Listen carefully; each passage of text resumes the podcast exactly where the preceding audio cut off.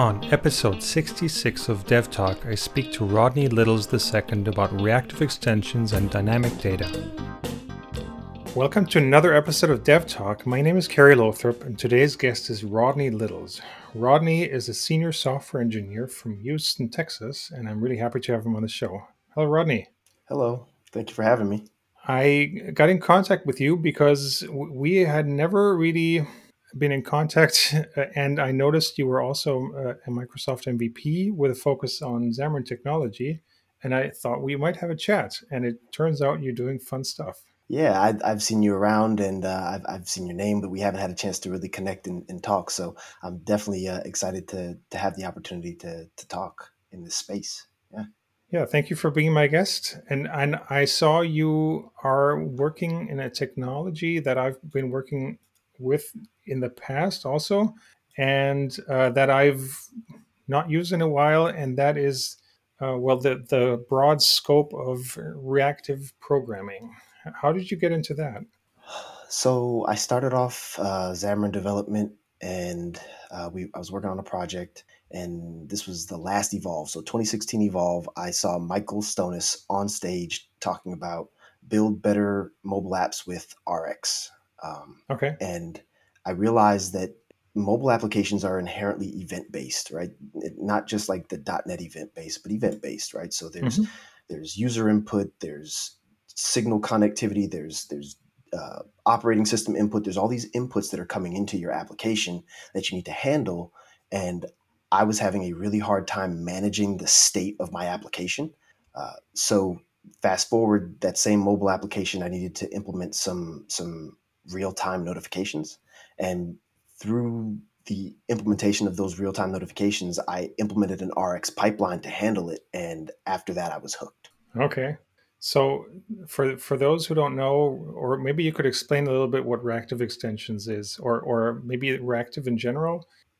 So, reactive extensions is the um, is basically the observer pattern implemented in in C sharp. It's it's it's a it's a sheet. It is a C sharp implementation of the observer pattern. So you get uh, an Observable, which is in the system namespace Mm-hmm. Uh, it is inherently asynchronous, and at that point, you can use LINQ over any type of event that you can any t- any data type that you can push down uh, this pipeline.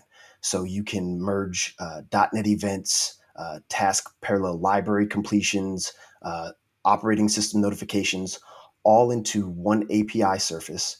Use LINQ operations that you already know, like select, um, like take, like skip, mm-hmm. and listen to the changes that are happening in your application, reason about them, and do work in response to the application state being in a certain place. Well, I like to think about in the way that like LINQ is you you query something that's already there, and with reactive, uh, that something is not there yet, but you can al- already perform these operations so that you get what you need out of that something that is still to be produced. Right. And and that's the inherent asynchronous nature of it is that instead of imperatively telling the code to go to the network and get me new data when the user taps the button that's the signal that tells my existing function to go do its job so instead of me saying, hey, the user click the button and go do the thing. It's the user click the button and the thing just kind of happens as a result. Yeah. Okay. And, and button clicking is, or, or tapping, uh, that's one kind of event that's very obvious. But what, what are other things that can happen? Uh, I mean, you, you've probably got server connections. You've uh, maybe you're using some some functionality of the device or some sensors or things like that? Is that things that you're hooking up using reactive extensions? Exactly. So, uh, Xamarin Essentials, right? So, for any Xamarin developer, that's going to be a library that you've consumed. Mm-hmm. Uh, they expose .NET events for things like connectivity changing. So, I can listen to the device telling me about the .NET event, bring it into an observable pipeline, and then when I lose connection, I can explicitly go cancel an in-flight network request just just because the operating system told me that something is happening i can go ahead and issue a cancellation token Okay. Yeah. Uh, pretty cool stuff. And and you're uh, I I saw you were working uh, with libraries on top of reactive extensions. I I think we've talked about reactive UI. Is this something you're using, or are there other libraries? Yeah, so Reactive UI is my MVVM offering of choice. Uh-huh. Um, it, it's kind of how I do all of my reactive bits for MVVM applications. But on top of that, there's another library that I've been playing with a lot lately uh, that's in the RX space called Dynamic Data.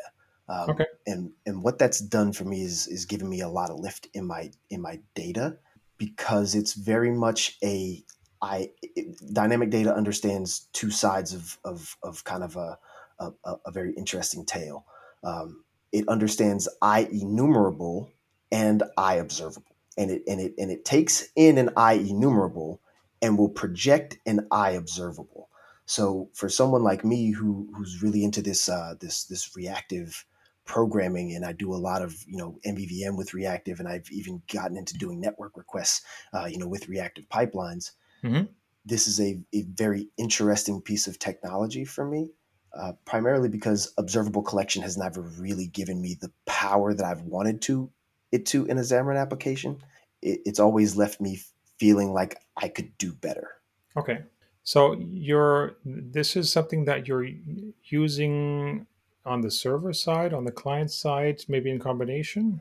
So dynamic data could be used pretty much anywhere. It's just a, a net standard library, so you Mhm. can pull it in kind of server side or client side. I would say that it it has value anywhere you want to to understand the inner workings of a list.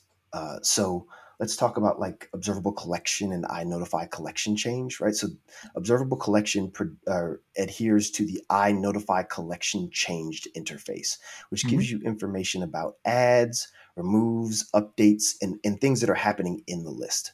Um, so that's so that's fine until you have to use the INPC, the, uh, the I notify property change, on the actual collection itself to notify the UI that the data underneath has changed. Mhm.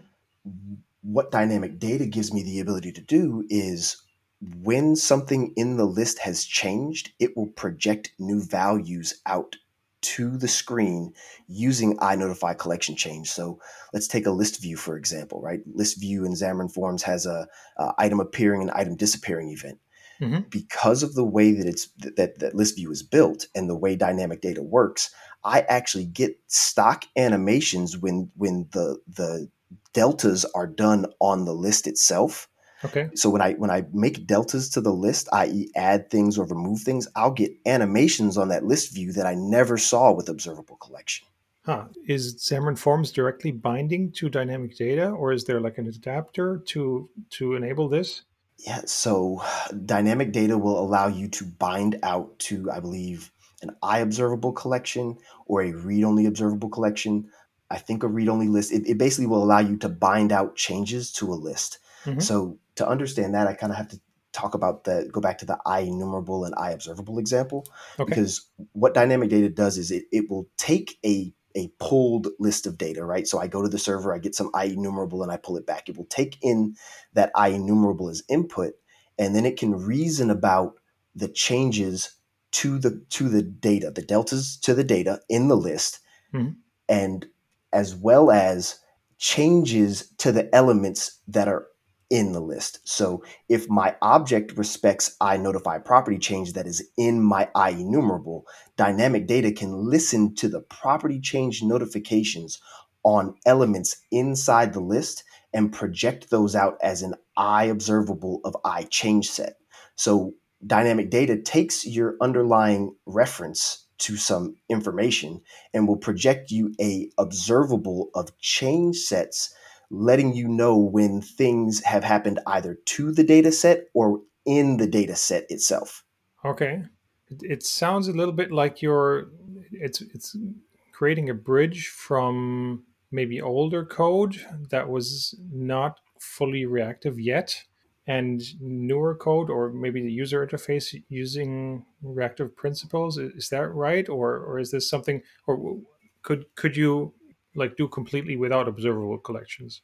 So you can't do completely without observable collection well i can't say that. You might be able to do completely without observable collections. Hmm um, i use read-only observable collection because it still respects the correct interfaces that it needs in order to notify but as long as your property on your view model uh, respects notify property change and it's of type i enumerable it should still work. okay.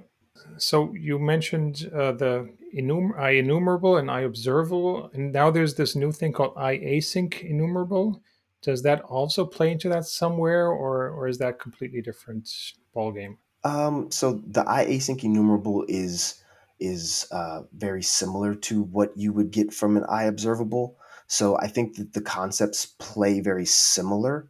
Um, but I, I don't know that I personally have tried bringing an I async enumerable into dynamic data. So that might be an interesting uh, side project to play around with to see hmm to see what the interactions of those technologies would look like. But I would think that overall they would they would play nice together. Okay. Are you, are you happy with with this completely? Is there things that you would add, or, or is there, there new technology around this that you're looking into? Uh, for example, I I saw a presentation by by Bart de Smet on a new project called Reaqtor. I don't know if you've heard, or maybe you saw the same presentation as I did. I think it, it's taking this this uh, observable idea to another level and ma- making letting you like send your queries to the server and then they get remotely executed instead of filtering completely on your client and things like that. Anything like that, maybe? So I haven't played with it yet, but I have been talking to uh, to to Howard that's been working on the re, the the React the, the Reaqtor project, Okay. and he's been giving me a, a, a good glimpse into kind of what to expect. So I'm actually I was actually making this joke a couple of days ago where I I can't wait till I can make I, uh, my user can tap on a button in my Xamarin application and I have an observable pipeline from that button cl- tap notification all the way to some backend server using using Reaqtor and all the way back to my Xamarin application with with with nothing but one big observable pipeline. So I'm I'm excited to see where Reaqtor plugs in to hmm this because as I understand it, it's going to be more of a uh, on the back end of the Xamarin query to the server. Yeah. But but if I can plug that in uh, and get more lift and and make everything faster and make my caching better uh, and and have one API surface that I do it across everything, I will be a happy developer. yeah. Well, well, as I understand it, it's like uh, you instead of like getting all the events and then filtering in your app, you would you could just send like your your um, dot where or uh, some some other thing that you would usually write in your in this LINQ syntax to the server, and then it would do that on the original data, and you it would never the data wouldn't even originate if it doesn't match that uh, that where clause. So it sounded like a like a really good idea. I, yeah, it's it's It, a it is a great idea. yeah. And and I, I know uh, Bart was was working on this, and I'm, I'm fascinated by the work he does at, at Microsoft, and um, it, it's very, it but it, yeah, it's a completely different way of approaching a problem. Actually, That's the hard part about RX is that it you have to invert the way you approach the problem. It's no longer I have to t- I have I have to do the thing. It's I have to react to something.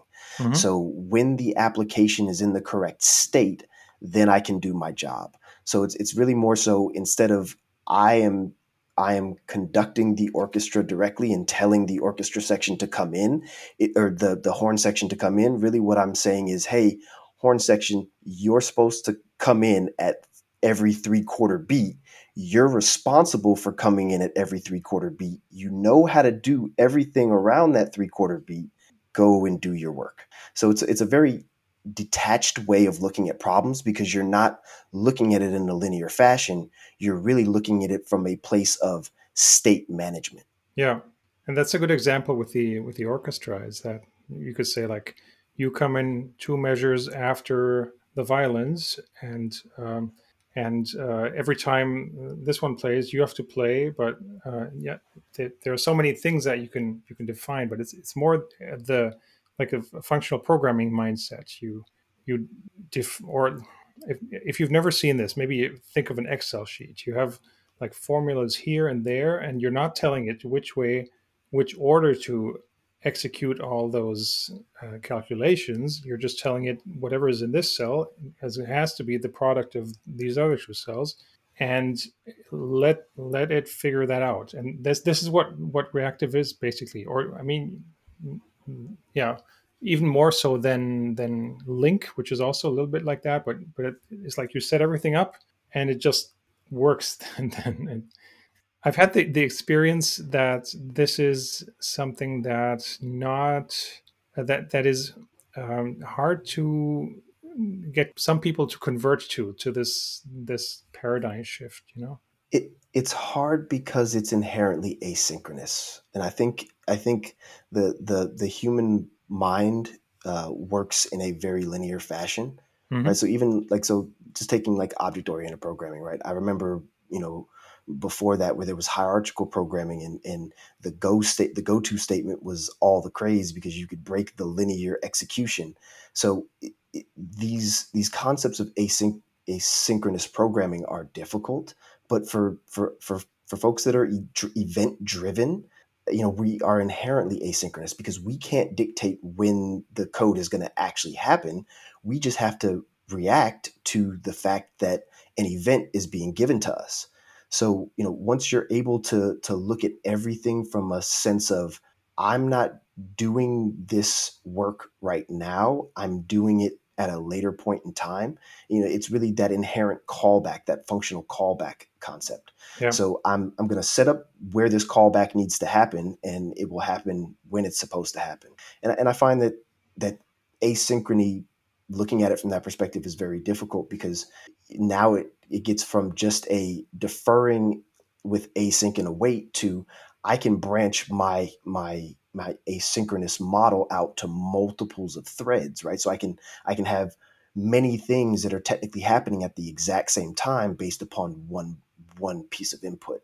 And, yeah. and, I, and I find that that's that's a lot harder to reason about when you're looking at code.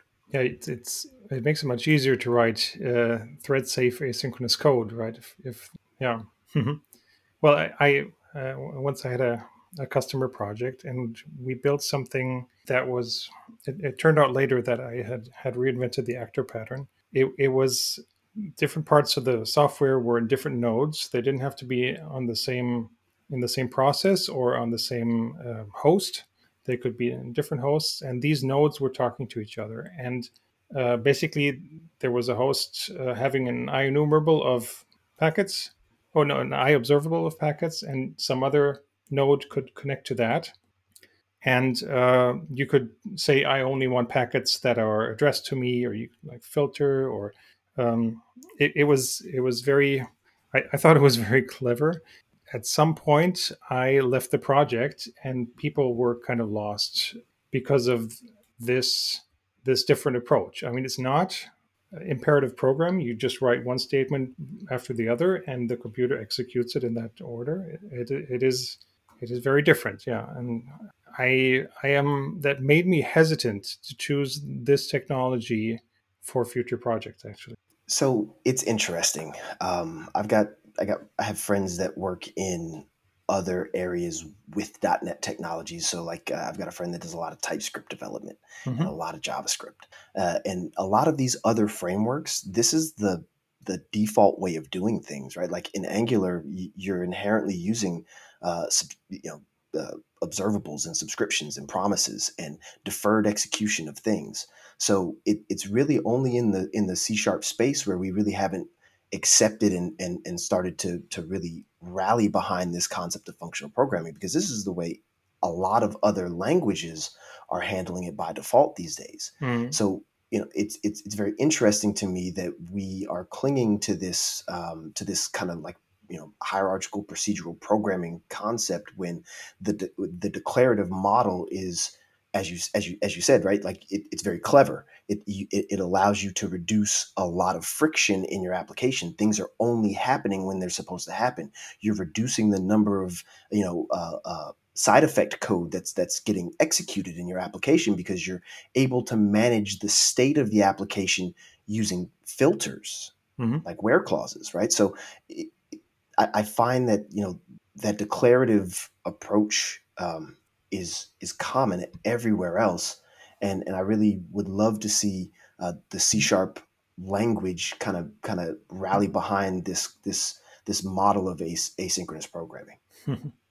Yeah, I I know like iObservable and iObserver have been in .NET since version four, I believe, and RX is still like an extra package, and and I see it used, but it's not like the the dominant way of developing your applications. That's my impression. Yeah, that's that's what I see as well. Um, it, you know, everyone talks about it as a fringe technology. Um, it, it it's in the system.reactive namespace, but it's it's it's it's not part of the, the quote unquote core .NET bits.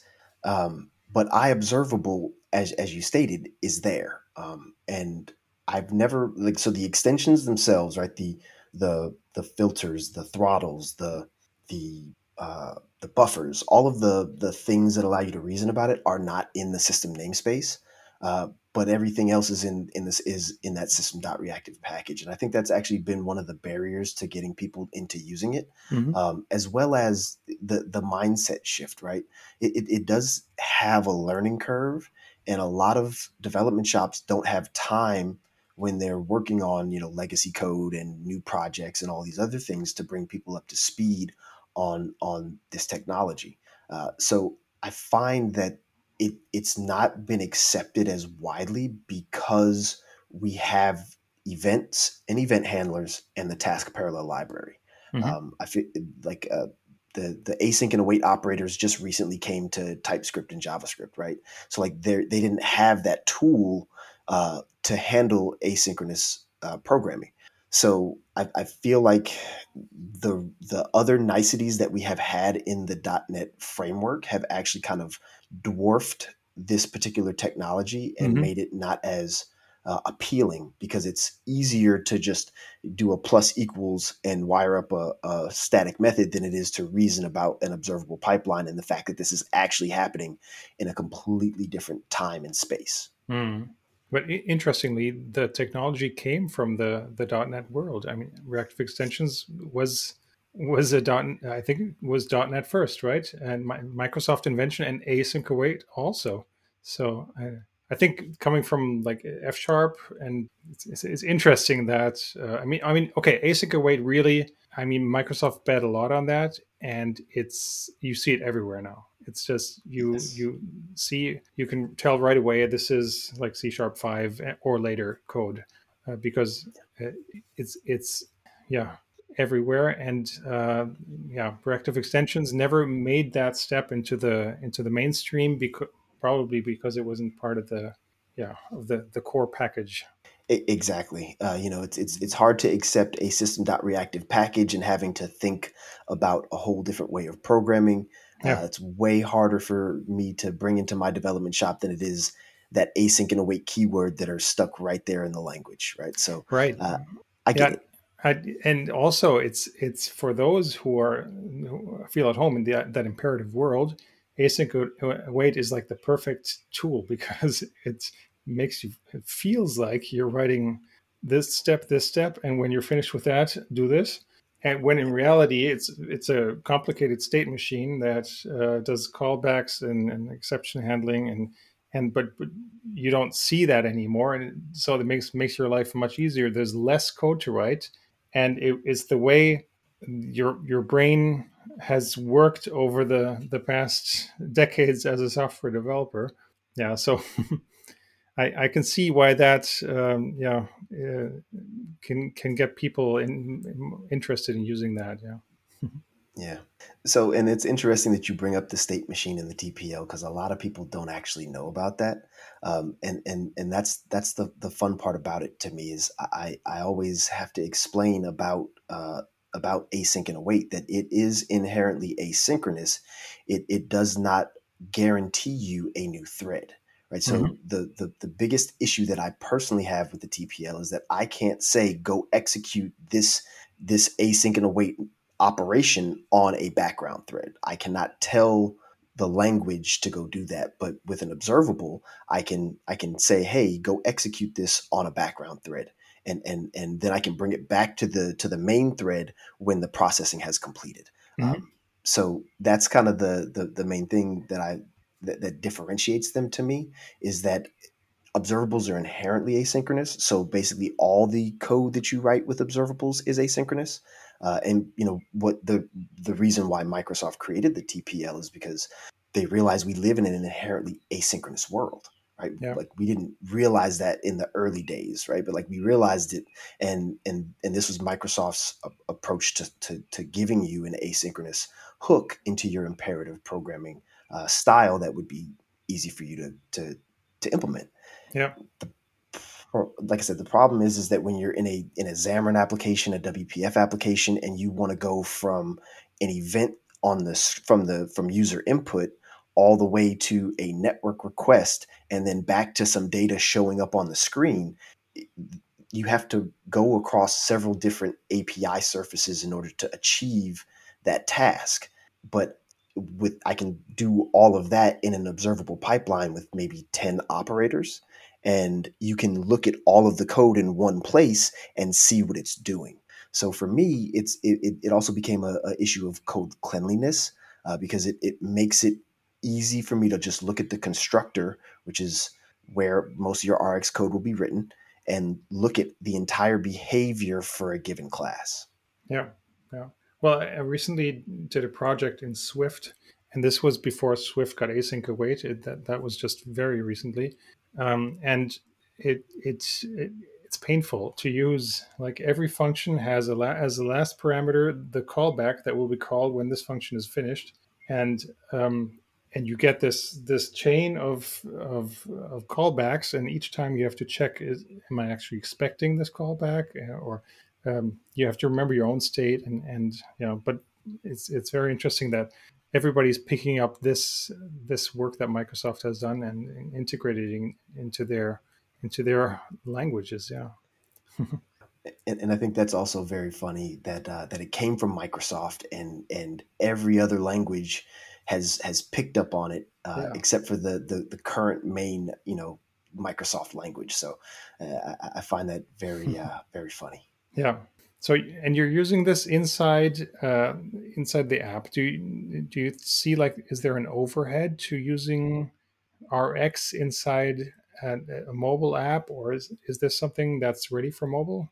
I believe so. I, I, I think uh, I think RX is is very well suited for for mobile. Um, you know, hmm any iObservable once it's subscribed to returns you an iDisposable, which you can immediately or you can choose when to send it to the garbage collection system. So it makes it hmm easy for you to integrate, you know, your your subscriptions into garbage collection. Um, you know, so it you know memory management becomes a little bit easier. It becomes harder to forget to remove an event handler at, at, the right time or the wrong time. So a lot of that stuff becomes a little bit easier to reason about. Um, and I've built a couple of Xamarin applications with RX, and I, I would say it's definitely ready for prime time. Um, Okay.